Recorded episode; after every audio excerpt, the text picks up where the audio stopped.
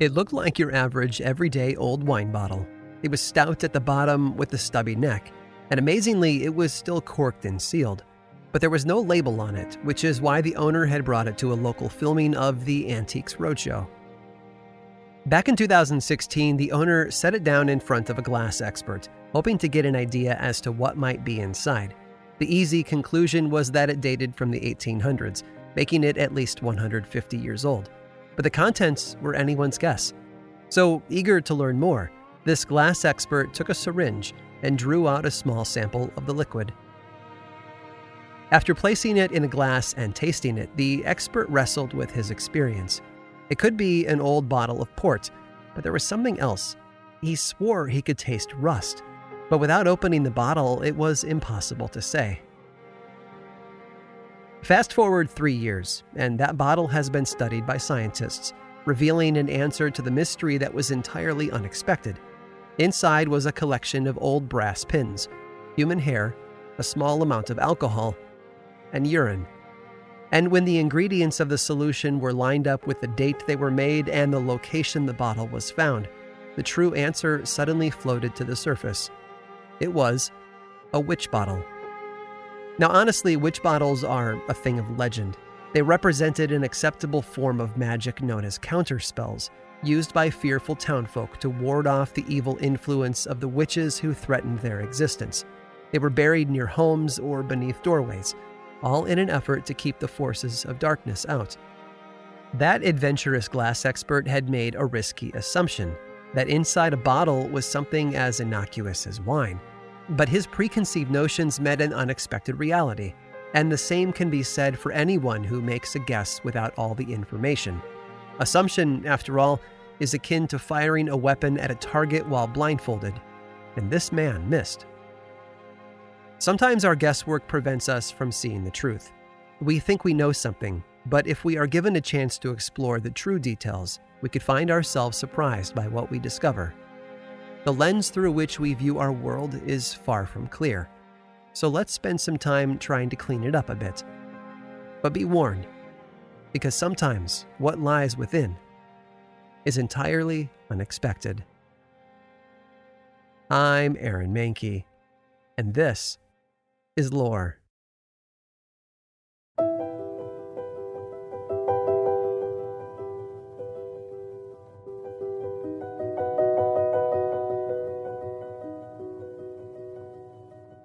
In a lot of ways, it looks like so many other tiny English towns.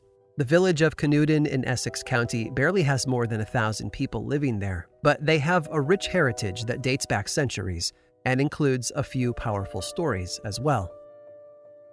Back in the 1950s, a writer named Eric Maple discovered something about his home county. He'd actually grown up in Essex, down in the southeast of England, and thought he knew all there was to know about the place. But as an adult, he discovered something fascinating. Essex County was witch country. Now, we've all heard a few witch stories here before. If I asked you to invent your own using all the various tales you've heard here, you would tell me about a fearful town who arrests the least powerful and least acceptable among them. After a sham trial, they would be executed, and somehow life was then supposed to move on. But the world of English witchcraft in Essex County is unlike anything you've ever bumped into before, and I want to explore it with you. Why?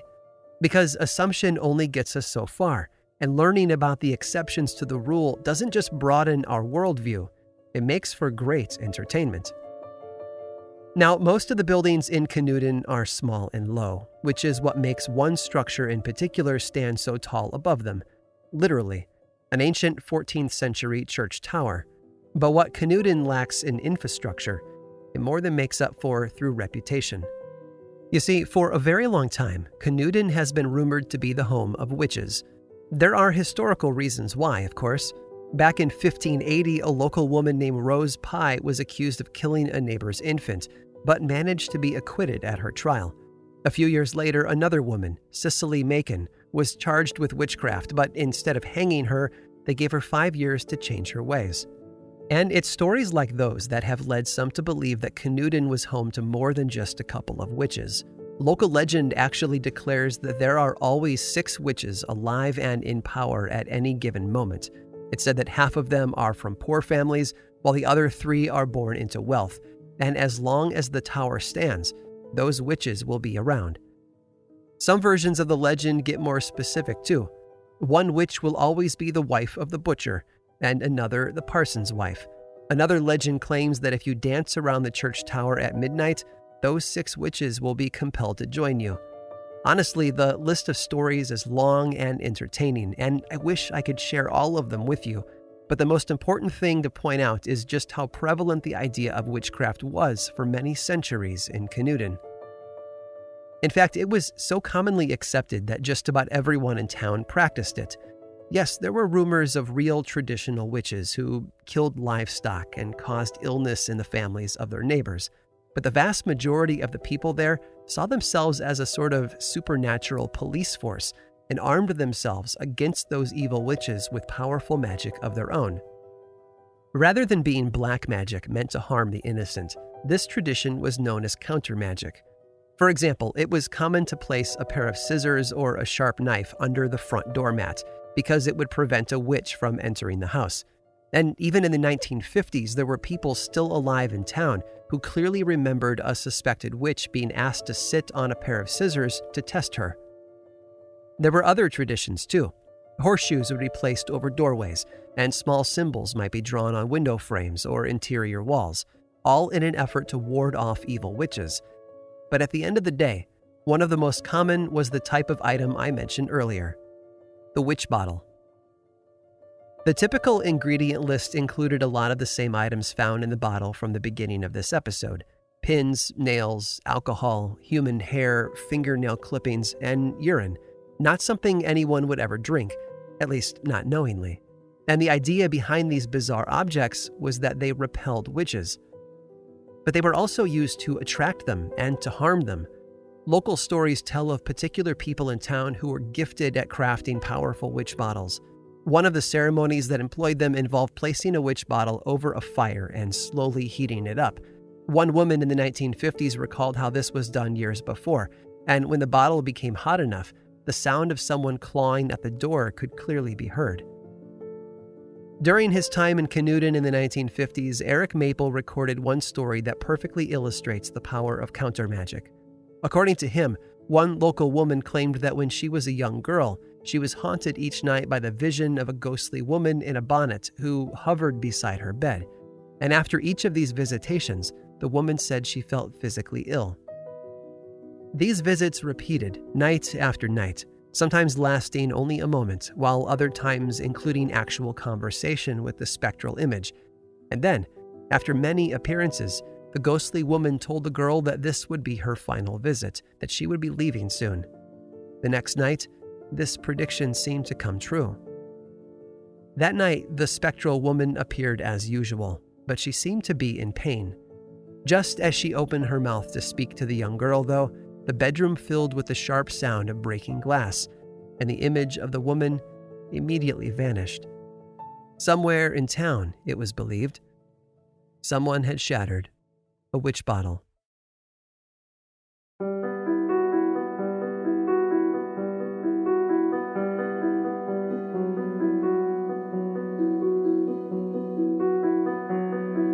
The type of soil determines what grows there. And for Canewdon, that soil is rich and old, but also laced with a liberal amount of witchcraft. And if you know the larger story, it's easy to understand why. In fact, Essex County seemed to be a hotbed of English witchcraft. Close to 100 victims, mostly women, were hanged in the century leading up to the 1640s. And then Matthew Hopkins arrived. He was the infamous witch hunter who went on a rampage across parts of the south of England. In Essex alone, he tried and executed at least 60 people. And one of the biggest fixations that Hopkins had was his interest in familiars. These were the helpers that served a witch, either as agents of the devil who helped them use their power, or as bewitched creatures that simply carried out difficult tasks for them. And a common theme through a lot of the witch accusations in Essex County was, in fact, about familiars. But in Canewdon, that idea was given a bizarre spin. According to the research that Eric Maple did in the village, it seems that all of the known familiars took the same unusual shape white mice. Even their very function was unique. Here's how Maple described the system they used The imp, or familiar, often in the form of a white mouse, was regarded in southeast Essex as a main source of witch power. In Canewdon, such mice were kept by their owner in a box and were handed on before death to a relative, who then inherited the witch power. He goes on to record a number of stories from the locals in Canewdon that illustrate all the different ways these mice were used or incorporated into village life.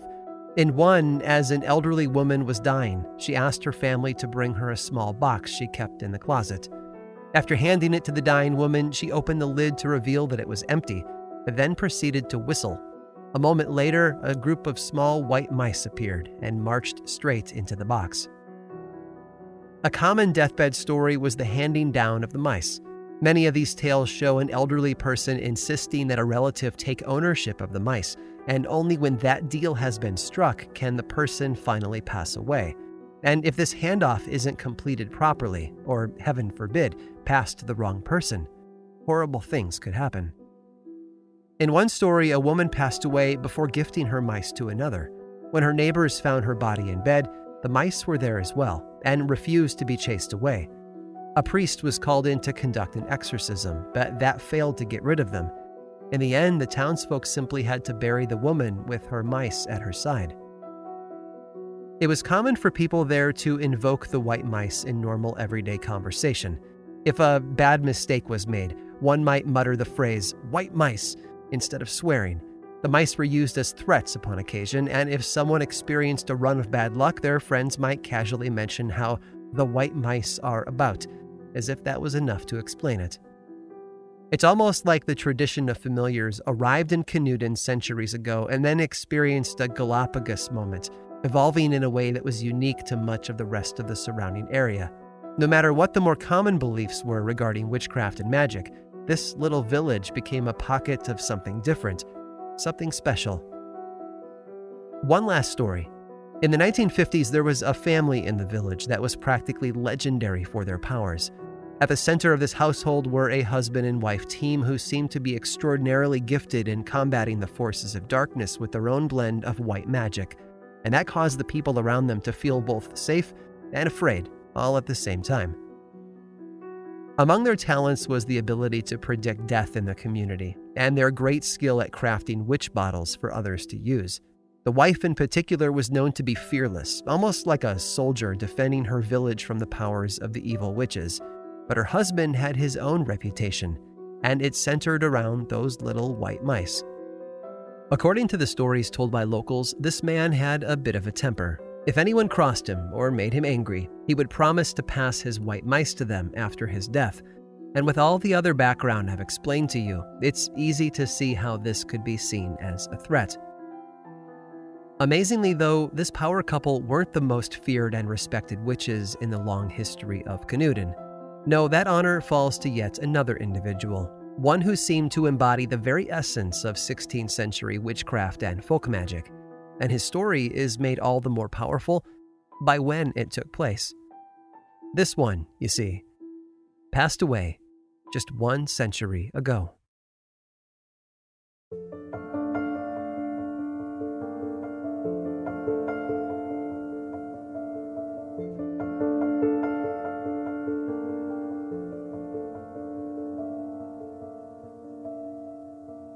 There was always a light side and a dark side I'm not talking about Jedi, although that's certainly true. No, this wasn't a bit of fiction. It was the way things always were in the world of witchcraft. It all came down to the skills the individual performed. There were the usual suspects who were said to curse livestock with illness, kill their neighbors' children, and meet with the devil for a witch's Sabbath to plan out things like droughts and harsh winters. Those were witches, and by tradition, they were typically assumed to be women. Then there were the rest. These people performed useful tasks that still seemed like magic. They helped people find lost objects or money. They brought healing to sick homes. They offered advice on relationships and marriage, and they acted as defenders against witches. They were known as cunning folk and were typically assumed to be men. So, a light side and a dark side. the cunning folk, and the witches, all vying for power and control over their community. And in Canewdon, that battle was a bit more real and out in the open. But the village also had one other thing they had the legend. Remember, as long as the church tower stood tall, there would be six witches in Canewdon. But the legend said something else. It claimed that there was someone who could control them, a master of witches, so to speak. And this master was a man, and therefore a practitioner of cunning magic. George Pickingill was born around 1816. Although he wasn't born inside the boundaries of Canewdon, both of his parents hailed from that little village. And after a number of years of following work from town to town, he finally returned, where he set up shop in a cottage and worked as a farmer.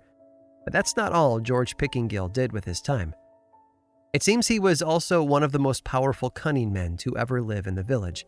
For example, villagers who knew him said that each harvest season, George would wander through the farms around town, and when he encountered the men working those fields, he would threaten to hex their horses or machines unless they gave him a beer. Another villager described how George once bragged to a farmer that he could work the field faster than anyone else. According to the story, the old man accomplished his task, all while sitting comfortably at the side of the field smoking his pipe. His solution? To have his magical familiars do it all for him. George Pickingill was very open about his cunning magic, and neighbors frequently knocked on his door to seek his help. He was skilled at helping people find lost items or recover things that were stolen. They say he could even control animals with his words or a mysterious gesture. But he did everything on his own terms, which didn't always sit well with the locals. Once, after being asked to cure a woman of painful, ongoing arthritis, he did exactly that, but he didn't make it go away. No, it's said that he just transferred the illness to the woman's elderly father. Clearly, old George was a bit of a trickster. The reputation of his powers traveled a lot farther than the borders of Canewdon, too. Villagers claim that George received visitors from all over England. They came looking for advice, for healing, and for a glimpse of his infamous skills. And old George gave them what they were looking for, time and time again. And he did so, well into his 90s. Over the years since, rumors have flooded in to fill in the gaps. That commentary falls into two camps. Some believe that George was more than just a cunning man. They believe he was the founder of a whole slew of witch covens all throughout Essex County, and that he was the world's preeminent expert on witchcraft. Others have taken the opposite approach, actually downplaying the stories about him as nothing more than fiction. What is clear, though, is that George Pickingill left behind a powerful legacy in a community already rich with legend and story. When he passed away in 1909 at the age of 93, he did so at the top of his game, taking the secrets to his power over the natural world with him. His cottage became a pilgrimage destination for years to come. But apparently, old George didn't go quietly. According to people who knew him, he promised to demonstrate his powers one last time at his own funeral. Local legend says that he did just that, because when the horse drawn hearse was driven up to the church doors, the horses stepped from their shafts at the sight of his coffin. Oh, and one last thing. One woman still alive in the 1950s claimed that she actually visited George Pickingill on his deathbed. Old age and illness had robbed the man of his ability to take care of himself, but even on death's doorstep, he was still caring for one group of individuals in particular.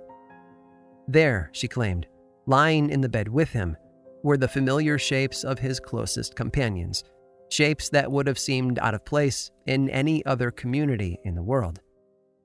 The shapes of little white mice.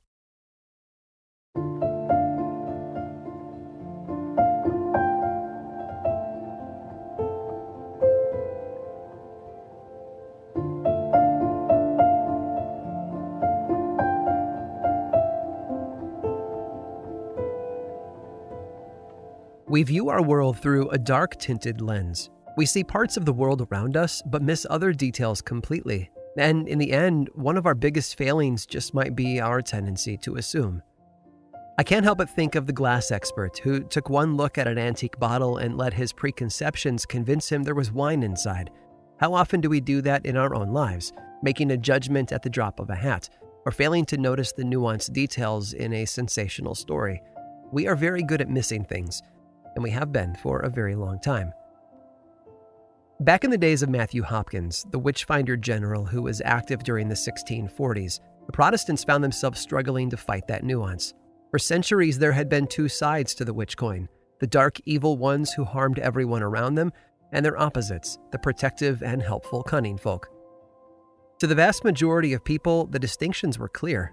But in their mission to purge England of witchcraft, those early Protestants invented a new term the White Witch it was meant to target those more helpful cunning folk and brand them as just one more group of people painted with the same broad brush.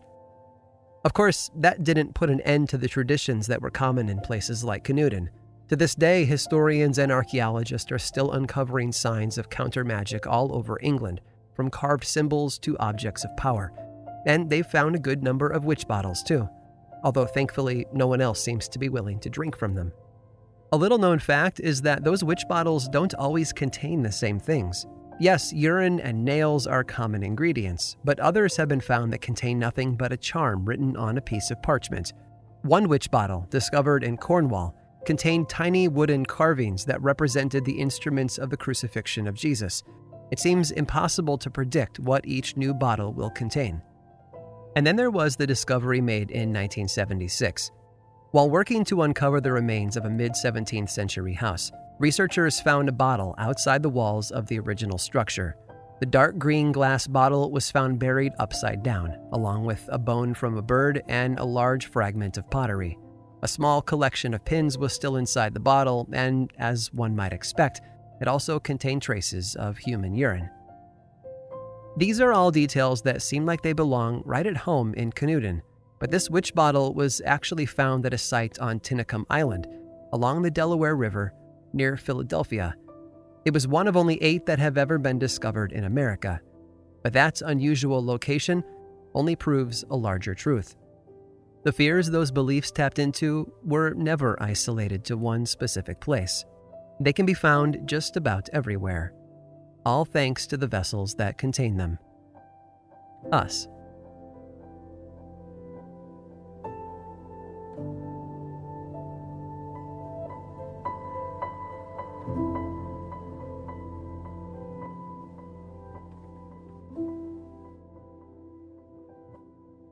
Most of what we hear about witches centers around the darker stuff the suspicious neighbors, the innocent victims, and of course the brutal executions. But every now and then, it's possible to stumble upon the lighter side of a topic, and so I hope you enjoyed my attempt today to peel back those shadows.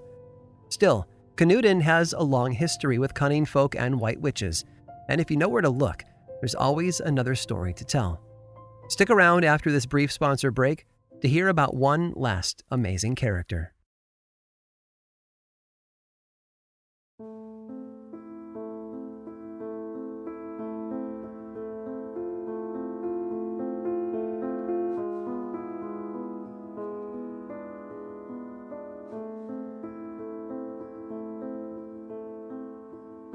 Every community has their character, that one individual who stands out from the crowd.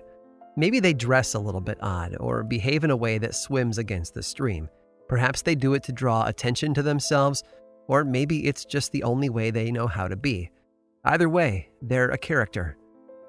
In Canewdon, finding that one single character was tricky because so many of the figures from its past seem to meet a lot of that criteria. That woman who was so good at making witch bottles, she apparently spotted a ghost inside the village church once, and then knelt beside it and waited for it to leave. And of course, old George Pickingill was quite the character too, hexing farm machines in exchange for beer. But a century before Old George, there was another cunning man in the area who seems to have set the bar a little higher than the rest. And if the stories about him are true, he might also be one of the more powerful witches to have lived there. So kick back, because I'd like to introduce you to him and his name was James Murrell. James lived in the town of Hadleigh, about seven miles to the south of Canewdon. It was still witch country and a similar farming community like most of the others around it. And it was where James Murrell was born in 1780, but he didn't always live there. After finishing his early education, James left Hadleigh in search of glory, or at least in search of a good job. He spent time working for a surveyor before moving to London and taking a job in the back room of a chemist shop, sort of an early version of a modern pharmacy. After that, he learned the shoemaking trade, before finally returning to Hadleigh around 1810 at the age of 30. But I promised you a character, didn't I? And boy, did James Murrell tick all the boxes. They said his typical outfit consisted of a short tailcoat, a hard hat, and a pair of iron goggles over his eyes, which must have been quite the sight. He also never left the house without his whalebone umbrella and a telescope in his pocket that he claimed was magical. Honestly, I picture Murrell as sort of a cross between Back to the Future's Doc Brown and Seinfeld's Kramer, with a dash of Mad Eye Moody thrown in for good measure. And his reputation backed it up, too. From his return to Hadleigh in 1810 until his death 50 years later, he became the preeminent cunning man in town. If you asked just about anyone, he was practically a wizard. Some of that reputation came from his own behavior. He tended to keep to himself, doing most of his traveling and work at night. And then there were the books. Apparently, Murrell was one of the best read people in town. Even the local priest respected him for that and claimed that numerous theological debates had convinced him that Murrell quite possibly knew the Bible better than he himself did. Along with the books that filled his cottage, there were also the herbs. Murrell spent a good amount of his time wandering the fields at night picking them, and they hung by the bundle from the ceiling of his home. It must have smelled extraordinary in there, between the old books and the dry herbs. But his most famous power of all was the crafting of effective witch bottles. One story illustrates this perfectly.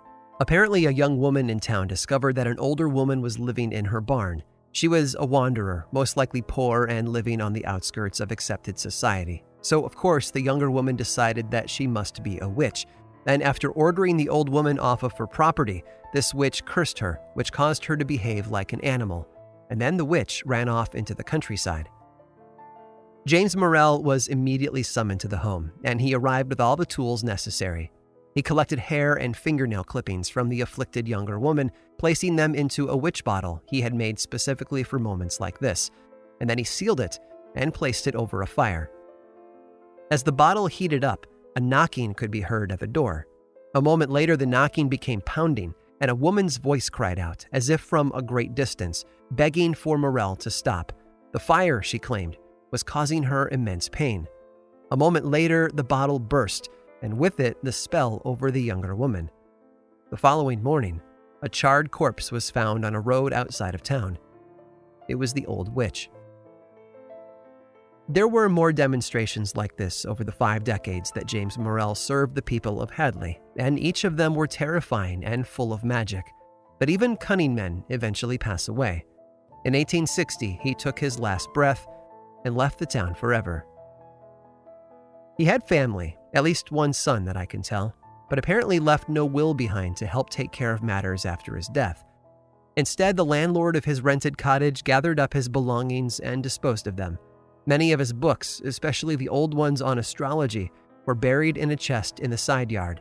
But his son did manage to get two things the last remaining witch bottle in the house and that old magic telescope. That son eventually put the witch bottle on a fire one day to see what would happen. No witches burned, as far as anyone could tell, but he left it on the fire so long that the bottle exploded, taking out one of the cottage walls in the process. As for the telescope, James had actually promised that to his son, but had specifically told him never to sell it. Of course, that son never listened, and when a local gentleman offered him a gold half guinea coin, the equivalent of about $30 in modern cash, he gladly parted with it. They say that every owner of that telescope experienced bad luck, and many attribute that to a curse put on it by Murrell himself. But if the rumors were true, it was the first buyer who took the brunt of that dangerous magic. A short while after buying the telescope from Murrell's son, he was found dead at his home, the victim of a choking accident. And lodged in his throat was the item that killed him a golden half guinea coin.